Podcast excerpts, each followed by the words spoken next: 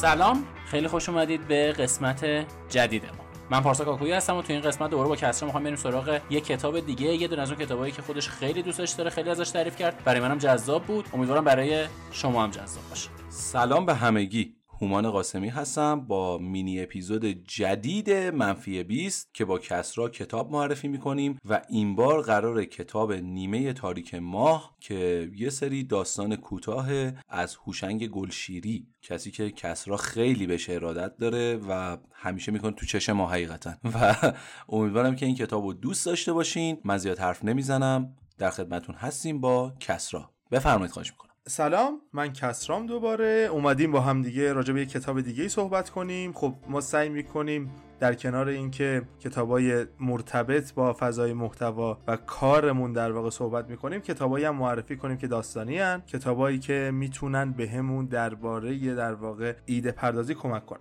کتابی که امروز می‌خوام بهتون معرفی بکنم کتاب نیمه تاریک ما داستانهای کوتاه هوشنگ گلشیریه هوشنگ گلشیری یکی از تاثیرگذارترین داستان نویسای معاصر زبان فارسی. یک فردی است که باعث شد نویسنده های بعد از اون نویسنده هایی که در واقع آموزش داد وارد ادبیات فارسی بشن بتونن خیلی خوب خیلی جذاب داستان ایرانی رو ادامه بدن.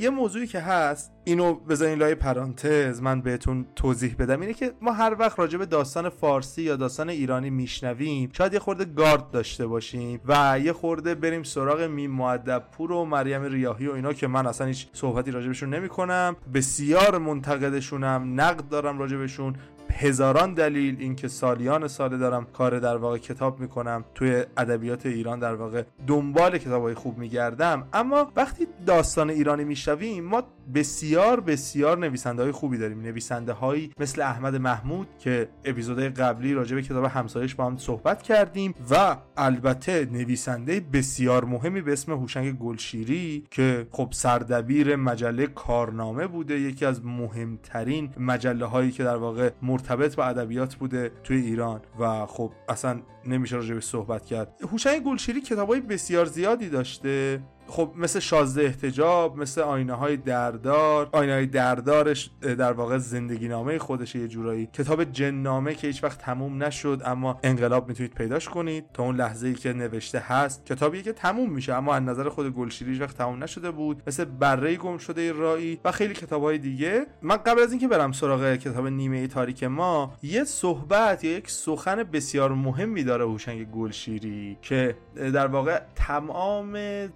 فلسفه کارش رو توی این جمله تقریبا یکی دو خطی گفته. یه جمله خیلی کوتاهه که می‌تونید می‌تونه شما رو با فلسفه کاری هوشنگ گلشیری روبرو کنه. چی میگه؟ میگه نه من خانه ای ندارم. سقفی نمانده است. دیوار و سقف خانه من همین هاست که می نویسم ما هر چقدر که بریم جلو خب می‌دونیم که کانون نویسندگان ایران که هنوزم فعالیت می‌کنه یکی از مهمترین در واقع کانونهای اجتماعی سیاسی و ادبیاتی در واقع ایرانه که هوشنگ گلشیری یکی از مهمترین اعضای این در واقع گروه بوده. گلشیری خب در عین اینکه بسیار نویسنده خوبی بوده بهرام بیزایی رو ما داریم این وسط که می‌خوایم ازش نقل کنیم. بهرام بیزایی یکی از مهمترین نمایشنامه نویسان و فیلمنامه نویسان کشور ایرانه فردیه که توی سن 18 سالگی کتابی رو می‌نویسه به اسم نمایش در ایران که هنوزم که هنوزه داره توی دانشگاه ایران به عنوان یکی از درسای اصلیشون تدریس میشه. خب بهرام بیزایی از گلشیری دعوت می‌کنه که بیاد تو دانشکده هنرهای زیبایی دانشگاه تهران تدریس کنه و خب قبول می‌کنه و حالا میاد شروع می‌کنه در واقع صحبت کردن. کتاب نیمه تاریک ما یکی از کتابایی که اگر می‌خواید گلشیری بخونید خیلی می‌تونه بهتون کمک کنه. چرا که خب داستانهای کوتاست. من فکر می‌کنم واسه اینکه در واقع هر نویسنده رو بشناسیم یا هر نویسنده رو بتونیم راجبش بخونیم و باش ارتباط برقرار کنیم نیازمند اینه که یه سری ساده ترش رو بخونیم. که البته که مطمئنم نیمه تاریک ما اصلا در واقع مجموعه داستانهای ساده هوشنگ گلشیری نیست. اما از این خیلی راحت تره که شما مستقیم برید سراغ شازده احتجاب یا مستقیم برید سراغ جننامه یا کتاب های دیگه یا مثلا آینه های دردار که اینو بهتون بگم آینه های دردار رو حداقل نخونید تا زمانی که تمامی کتاب های هوشنگ گلشیری رو خونده باشید. چرا که هوشنگ گلشیری توی کتاب آینه های دردار میاد درباره در واقع تمامی این کتاب ها صحبت می‌کنه. روزی که میره آلمان راجع به کتابش حرف بزنه و به عنوان یک سفرنامه یک زندگی نامه این کتاب می نویسه نیمه تاریک ما در واقع تعداد داستان هایی داره. من الان کتاب رو باز می‌کنم. بریم سراغش. آها قبل اینکه بریم یه خورده راجع به یه خورده دیتیل تر بشیم اینم بگم که انتشارات نیلوفر داره این کتاب رو چاپ می‌کنه و بسیار کتاب جذابیه.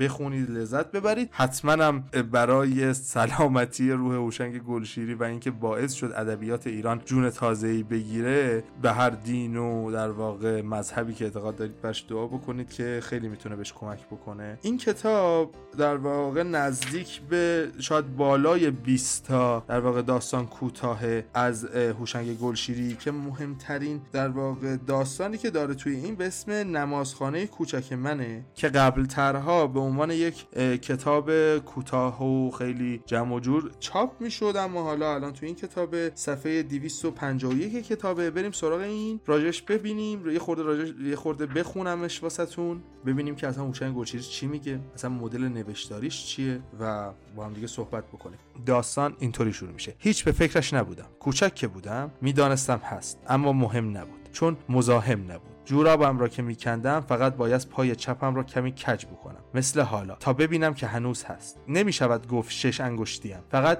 یک تکه گوشت سرخ بیناخون است. آن هم کنار انگشت کوچک پای چپم. همین. خب قبلا هم بود. همیشه. مادرم می‌گفت جورابت را در نیاور. هیچ وقت در نیاور. جلوی غریبه ها می‌گفت و برای من غیر از خودش و شاید پدر همه غریبه بودند. حمام که می‌رفتیم با پدر عمومی نمی‌رفتیم. مادر نمیگذاشت. توی این محله دیگر کسی نمی‌دانست. شاید هم برای همین می‌گفت نکند با بچه ها بروی شنا. کتاب یعنی در واقع داستان راجع به یک شخصیتیه که یکی از پاهاش شش انگشت داره و این کتاب راجع به انگشت ششمه. درگیری در واقع شخصیت اصلی داستان با انگشت ششمشه. یه خورده دیگه با هم بریم جلو. یه خورده لذت ببریم از این کتاب. ما تا حالا سعی کردیم کتابا رو معرفی کنیم اما اونقدی که من هوشنگ گلشیری رو دوست دارم ترجیح میدم نصرش رو براتون بخونم.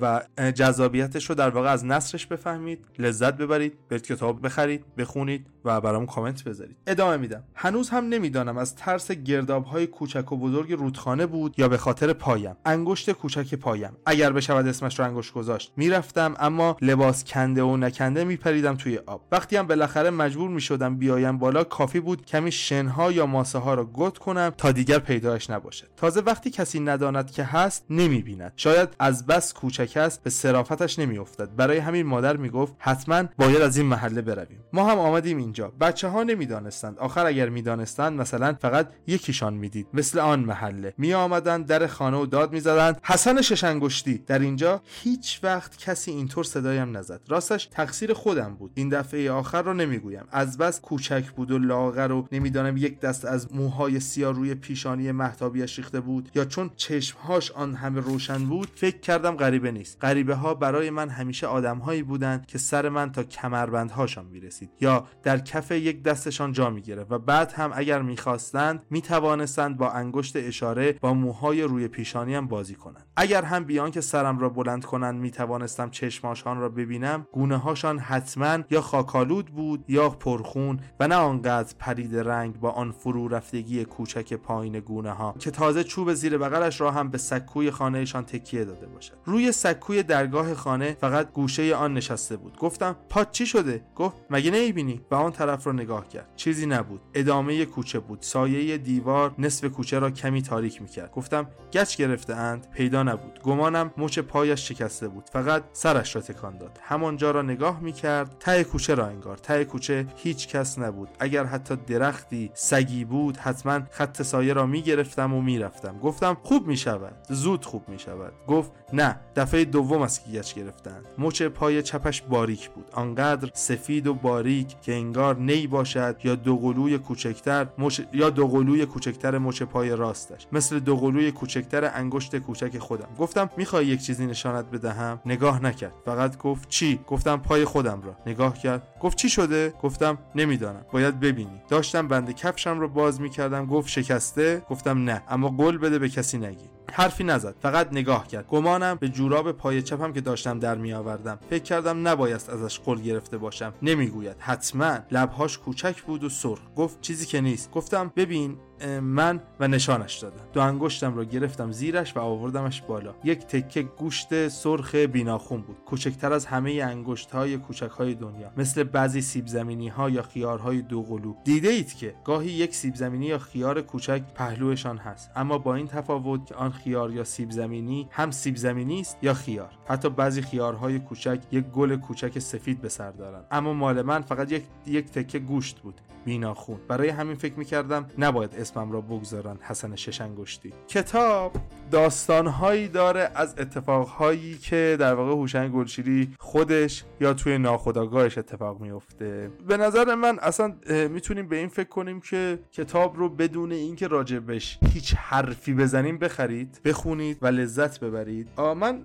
برای اینکه یه خورده فضای در واقع این اپیزودم عوض بشه و یه خورده بتونیم با هم دیگه بیشتر ارتباط برقرار بکنیم یه داستان دیگه داره این کتاب به اسم زندانی باغبان. این داستان در واقع یک خاطر نویسی از روزهایی که هوشنگ گلشیری زندان بوده و داشته خاطره نمی نوشته داستان اینطوری شروع میشه. سلام. ناصر جان. نامت رسید. خوشحالمان کرد. ممنون که یاد ما کردید. ما هم خوبیم هستیم اینجاییم. یک جایی شبیه ماسوله یا همان باغبان خود من. اما اینجا خانه ها بر بدنه این شیبی که هست بنا شده. از آن بالا تا آن پایین پایین. بالا بر قله یا نوک این تپه یا کوهی که ما بر یک یالش خانه داریم پاره پاره مههای سبک و رونده هست. بعد هم خانه های ماست. سوار بر پشت هم. میان درخت های شاخه در شاخه بلوط کوهی و یا صخره های گاهی هم چند خانه مثل یک چند زلی گرد بر گرد هم هستند و بعد باز هم خانه هست و درخت و باز خانه تا آن پایین که لابلای شاخه شاخه درختها برق سیاه و سنگین آبی هست که از درخششش خودش روشن و تاریک می شود همین هاست. جاده ای البته هیچ جا نیست یا حتی کوره راهی به جایی. انگار بگیر که, که ما از ازل همینجا بوده ایم و تا ابد خواهیم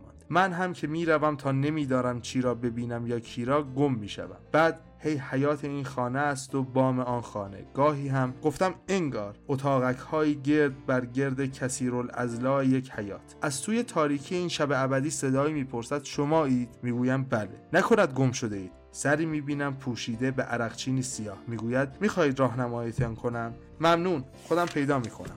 بالاخره هم می‌رسم. فرزانه را می‌بینم که بر شیب سبز جلوی اتاقک هامان دارد کاری می‌کند. مثلا فرض کن جارو می‌کند که می‌رسم. بعد که توی همان تاریکی و شاید زیر نور کدر ستاره ها دور سینی غذامان می نشینیم تا چیزی بخوریم باز پیدایش می شود فکر می کنم تو این دو سه قسمتی که از این دوتا داستان متفاوت خوندم با نصر جدید و جذاب هوشنگ گلشیری آشنا شدیم. هوشنگ گلشیری قطعا مهمترین و تاثیرگذارترین نویسنده ایرانه که باعث شده ادبیات ایران رو به یک پله بالاتر برسونه. خیلی ازتون ممنونم.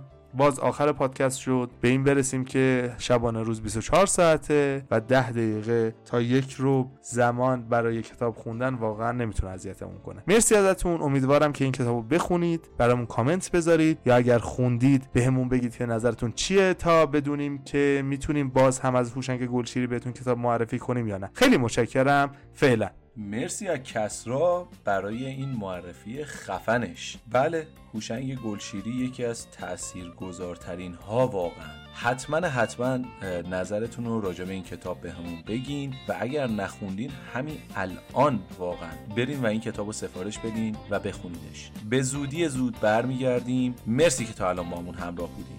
خدافز